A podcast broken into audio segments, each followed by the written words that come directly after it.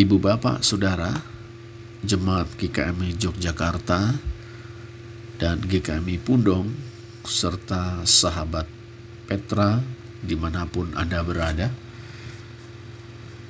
Tema kebaktian minggu pagi ini adalah bersama-sama mengikuti Yesus melintas batas.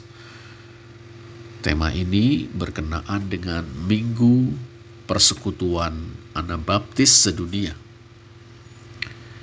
Adapun bacaan firman Tuhan yang mendasarinya terambil dari Injil Yohanes pasal 4 ayat 1 sampai 42. Kita akan membacanya bersama-sama ayat yang ke 40 sampai dengan 42. Demikian firman Tuhan. Ketika orang-orang Samaria itu sampai kepada Yesus, mereka meminta kepadanya supaya ia tinggal pada mereka, dan ia pun tinggal di situ dua hari lamanya. Dan lebih banyak lagi orang yang menjadi percaya karena perkataannya.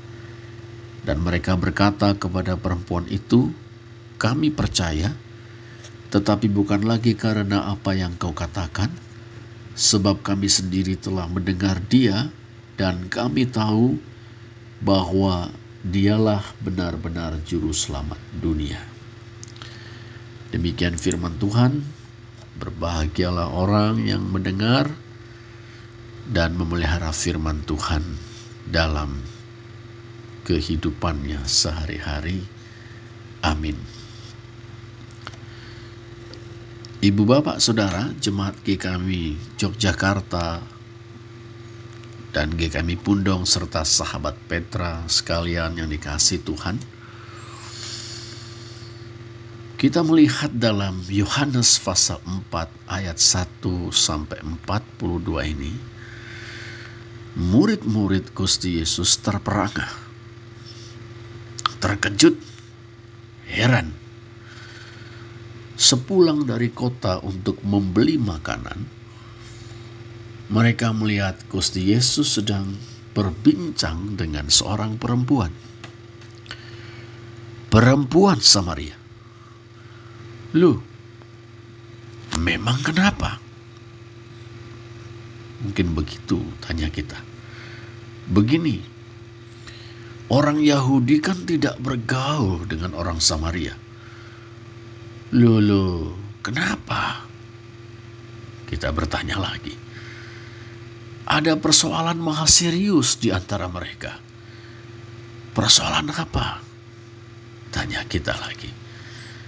Pertama, bagi orang Yahudi, orang Samaria tiada beda dengan orang kafir.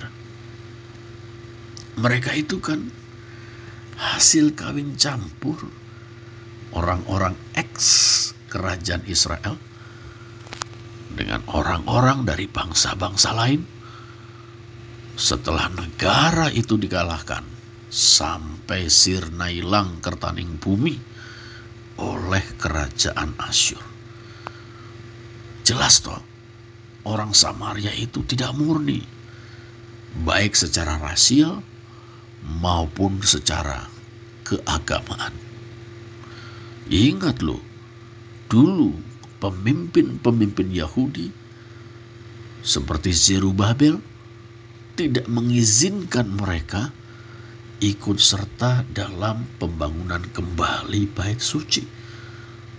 Lihat saja Esra 4 ayat 1 sampai 3. Lah, mosok yang tidak murni itu ikutan dalam pekerjaan-pekerjaan suci kaum yang murni. Mana boleh Begitu orang Yahudi menstigma orang Samaria. Kedua, di pihak lain, orang Samaria memendam sakit hati terhadap orang Yahudi. Bukan saja karena dituding tidak murni, tidak dianggap saudara, tidak diizinkan ikut serta dalam pembangunan kembali bait suci. Bukan hanya itu. Pada tahun 128 sebelum Kristus, di bawah pimpinan Raja Yahudi namanya Yohanes Hirkanus, orang Yahudi menyerbu tanah Samaria mengobrak-abrik Samaria. Bahkan meruntuhkan bait suci orang Samaria di Bukit Gerizim. Sungguh keterlaluan. Nah, stigma dan sakit hati. Penghinaan dan dendam. Inilah duduk persoalannya. Dalam situasi seperti ini, lu lu lu Gusti Yesus malah asik ngobrol dengan seorang perempuan Samaria. Apa tuh mon? Cari penyakit. Ditinjau dari pihak mana pun yang dilakukan Gusti Yesus, ya jelas salah. Di mata orang Yahudi, ngobrol kok sama wong Samaria. Wedok meneh, perempuan lagi. Hmm, apalagi kalau orang Yahudi tahu sedikit tentang latar belakang perempuan itu. Sedangkan di mata orang Samaria, eh, eh apa-apaan Yahudi yang satu ini ngajak ngobrol perempuan kami. Mau berulah, bikin masalah. Wes, wes, angel-angel tuturani. Tapi ibu bapak saudara, sahabat Petra sekalian, Gusti Yesus adalah pelintas batas yang sejati. Betul, secara rasial dan keagamaan, ia orang Yahudi. Ia yakin bahwa orang Yahudi mengenal siapa yang mereka sembah. Ia yakin bahwa keselamatan datang dari bangsa Yahudi.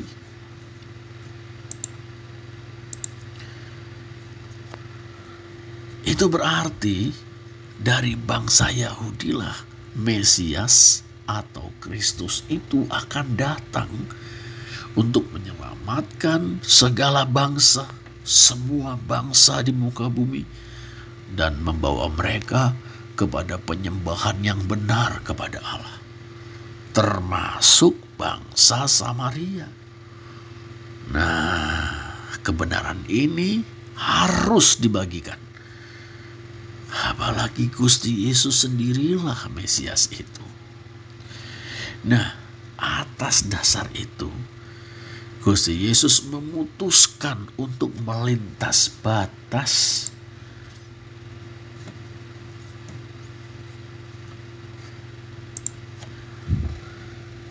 Itulah sebabnya dalam perjalanan pulang dari Yudea ke Galilea, Gusti Yesus harus bahasa Yunani ede harus melintasi Samaria. Itulah sebabnya Gusti Yesus berinisiatif, berprakasa, memulai berbincang dengan seorang perempuan Samaria. Suatu perbincangan yang menolong perempuan tersebut untuk mengenali dirinya sendiri dan membangkitkan pengharapan tentang Mesias. Selanjutnya, melalui kesaksian perempuan tersebut, Gusti Yesus berjumpa dengan orang-orang Samaria lainnya. Dan pada akhirnya mereka mengaku, kami sendiri telah mendengar dia dan kami tahu bahwa dialah benar-benar juru selamat dunia ibu bapak, saudara-saudara, sahabat Petra yang dikasih Tuhan. Melalui kisah ini, kita, para pengikut Gusti Yesus, diajak untuk melihat dua hal. Sekurang-kurangnya ya. Pertama, kemungkinan ada banyak sekat di sekitar kita. sekat-sekat yang membuat kita terpisah dari banyak orang di antara sesama kita. Sekat-sekat itu berintikan prasangka. Orang-orang pintar menyebutnya prejudice, prasangka yang membuat kita menafsirkan berbagai perbedaan secara negatif. Bahkan membuat yang menjadi ancaman bagi kita karena prasangka, perbedaan ras dan warna kulit misalnya, menjadi alasan untuk tidak sawang sinawang. Karena prasangka, perbedaan agama kita jadikan pangkal perseteruan. Karena prasangka, perbedaan pilihan politik membuat kita bermusuhan. Karena prasangka, kita membuat orang-orang yang berbeda dengan kita menjadi gangguan atau kita anggap sebagai gangguan bahkan ancaman. Yang kedua, sikap Gusti Yesus terhadap perbedaan-perbedaan yang dijumpai perlu kita lihat, kita simak. Ternyata Gusti Yesus tidak membiarkan stigma orang Yahudi terhadap orang Samaria menguasai dirinya, tidak. Ia tidak meremehkan apalagi memusuhi orang Samaria. Mika juga rasa sakit hati orang Samaria kepada orang Yahudi. Tidak merintanginya untuk menjumpai mereka. Ia sengaja mendatangi mereka. Gusti Yesus juga tidak menganggap najis perempuan Samaria yang dijumpainya. Dan berdasarkan pengakuan, perempuan itu kagum kepada Gusti Yesus. Dia perempuan pernah lima kali menikah. Sekarang hidup dengan seorang laki-laki yang bukan suaminya. Gusti Yesus tidak menganggap najis. Gusti Yesus tidak menghakimi. Gus Yesus tidak menyacatnya. Gus Yesus malah ngobrol-ngobrol santai dengannya. Dan dari obrolan itu, dalam diri perempuan tersebut muncul kesadaran diri. Kerinduan akan makna yang sejati. Dan kesaksian kepada orang lain. Saudara-saudara, ibu bapak, sahabat Petra semua orang dengan berbagai latar belakang yang membentuk dan melekat padanya adalah subjek-subjek manusia-manusia nyata yang membutuhkan anugerah Allah. Semua membutuhkan Kristus, Mesias. Semua membutuhkan juru selamat dunia. Semua membutuhkan Gusti Yesus. Tapi hanya apabila kita rela dan berani menjumpai mereka selayaknya manusia dengan manusia. Menyapa mereka selayaknya manusia dengan manusia. Berbincang dengan mereka selayaknya manusia dengan manusia. Barulah kita dapat berbagi kabar gembira dengan mereka dengan perkataan lain, hanya bila kita rela dan berani melintas batas seperti Gusti Yesus, kita beroleh kesempatan untuk menyaksikan, memberi kesaksian sekaligus melihat betapa anugerah Allah menyapa mereka melalui kita. Selamat merayakan hari persekutuan anak baptis sedunia derek Gusti Yesus. Mari kita melintas batas, berjumpa dengan mereka yang berbeda dengan kita. Terpujilah Allah.